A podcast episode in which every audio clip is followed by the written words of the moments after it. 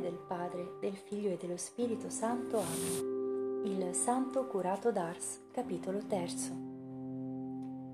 A 14 anni Giovanni Maria è un ometto, alto e ossuto, non eccessivamente forte, ma pieno di buona volontà. Ha due grandi occhi trasparenti. Lasciato il gregge alla sorellina e al fratellino, si dà ai lavori degli adulti. Mangar la terra, zappar la vigna, scavar fossati, batter noci e meli, potare gli alberi. E poi, a suo tempo, la fienagione, la mietitura, la vendemmia gli prenderanno la giornata, senza per questo staccare il suo cuore da Dio. Dirà a tutti un giorno, bisogna offrire a Dio il lavoro, i passi, il riposo. È così bello far tutto per il Signore. Su via, o mia anima, se tu lavori con Dio, Dio benedirà il tuo lavoro.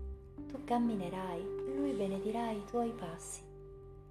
Se non che quelle fatiche pesanti finiva col stancare il povero figliolo. Stentava a seguire nel lavoro il fratello maggiore più resistente di lui e la mamma ne riceveva gli sfoghi desolati.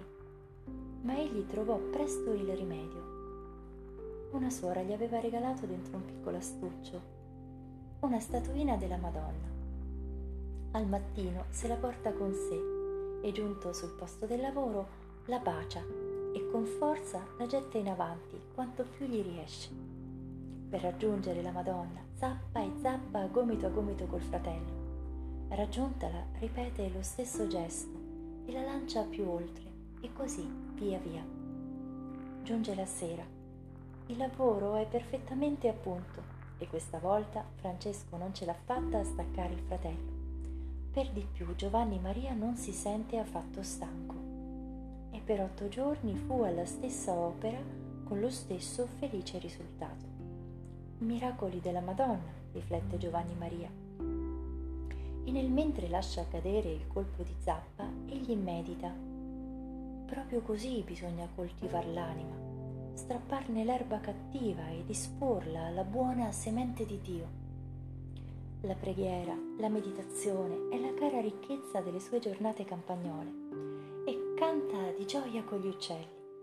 Nel pomeriggio gli altri con la caldura sonnecchiano. Lui fa mostra di dormire e prega Dio con tutta l'anima. Per ora i campi sono la sua scuola curiosa scuola e strana preparazione, così poco in armonia con le speranze che già gli battono al cuore. Che cosa ha mai a vedere la custodia del gregge, lo zappare il bangare con una vocazione sacerdotale? Ma Dio può passare anche per questa via e con quali frutti? A dardi lì è tornato il parroco Giacomo Re dal suo lungo esilio. Concordato con la Santa Sede ha riportato la pace religiosa. Dopo dieci anni le chiese si riaprono e le campane si svegliano, finalmente. A Giovanni Maria pare di sognare. È il più assiduo alla chiesa, il più amante dinanzi al tabernacolo, dove la piccola lampada accesa è tornata a ridire la presenza dell'ospite divino. Vicino o lontano, nei campi o in casa, il contadinello rimane ai piedi del Signore Parla, o oh Signore, il tuo servo t'ascolta. Possiede alcuni libri che sono la sua miniera, il Vangelo, l'imitazione e la vita dei santi. Se li è messi a capo al letto e la sera ci si addormenta sopra, e il cuore gli si allarga e gli occhi gli si dilatano. Egli già vede attraverso gli anni. Sarà prete, sì, una pazzia a 17 anni senza sapere una parola di latino come ci si può preparare a dir messa? E un'angoscia penetrante come uno spino duro e pungente gli trapassa l'anima.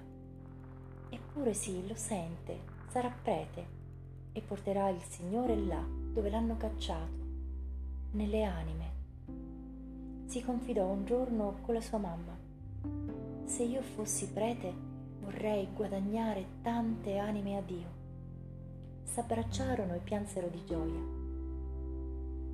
Non fu altrettanto facile spugnare il baluardo paterno. Due anni ci vollero, due lunghi anni di martirio e di preghiere per il povero Giovanni Maria. La malattia aveva allontanato il curato re nel febbraio 1803 dalla sua cara parrocchia di Dardigli.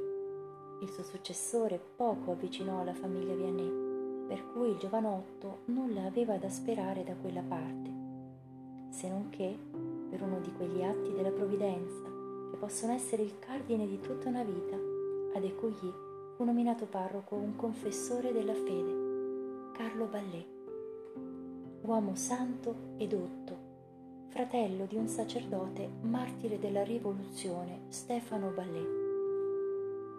Il nuovo pastore si diede con vigor giovanile e con robusta fede a riedificare, paziente e generoso.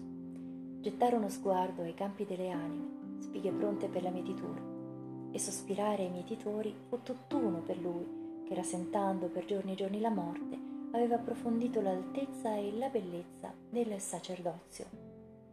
Fondò una piccola scuola parrocchiale per gli aspiranti al seminario e lì profuse tutta la sua anima bella. Non sarebbe il posto ideale per Giovanni Maria? Ai Cogli c'è sempre la zia Margherita che gli vuole un gran bene. Lei gli darà una minestra e lui potrà seguire le lezioni del parroco. Matteo Vianney, dinanzi a questa soluzione che gli costava poco o nulla, finisce col piegarsi. Se ci tiene tanto non si può contrariarlo più a lungo. Ma il parroco Ballet, già occupato con gli altri fin sopra i capelli, disse recisamente di non poter ricevere un alunno in più e per giunta così in ritardo come quello. Si tornò alla carica e fu un nuovo rifiuto accondiscese tuttavia a conoscere il candidato. E avvenne il miracolo.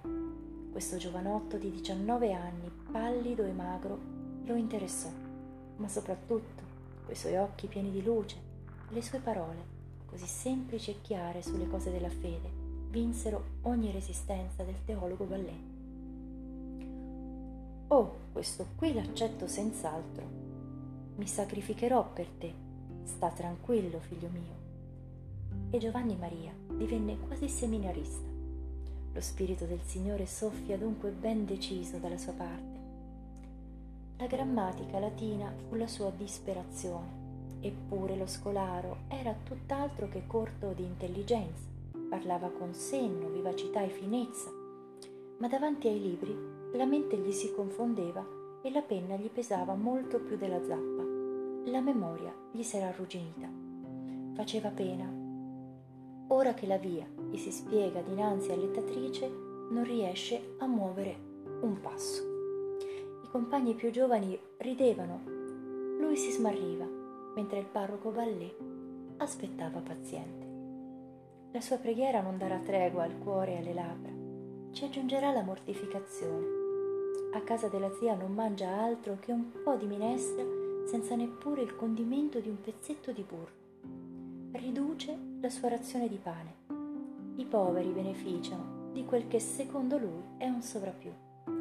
Un giorno dà a un indigente le sue scarpe comprate di fresco e arriva a dargli scalzo per ricevere una solenne ramanzina paterna. Ciò nonostante i suoi progressi sono irrisori e sì che l'applicazione non gli manca davvero e sì che non cessa di invocare appassionatamente il soccorso dello Spirito Santo. Lo sa la piccola lucerna al cui fioco lume ogni sera si smarrisce sino a tarda ora sulle declinazioni e le coniugazioni latine. Il reverendo Ballet credette bene ricordargli che bisognava si nutrisse di più se non voleva rovinarsi la salute. Ma il poveretto ha già perso ormai ogni speranza. Si sente disgustato di tutto una voce sibila atrocemente.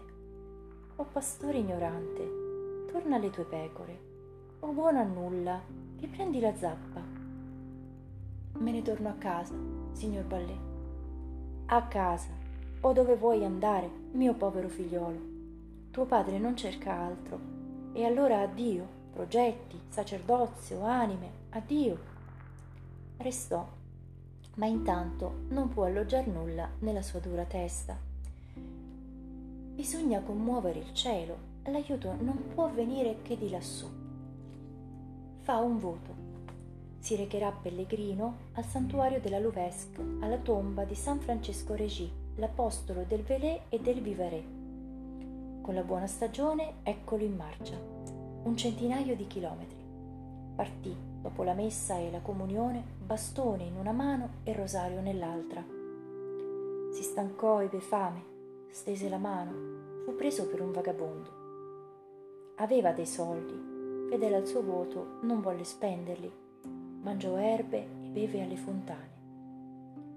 Gli si chiusero le porte in faccia, dormì sotto le stelle. Avvicinandosi alla meta trovò cuori meglio disposti e il pane non gli mancò più. Attraverso viottoli impraticabili giunse al santuario a 1100 metri d'altezza tra i monti dell'Alto Vivarese.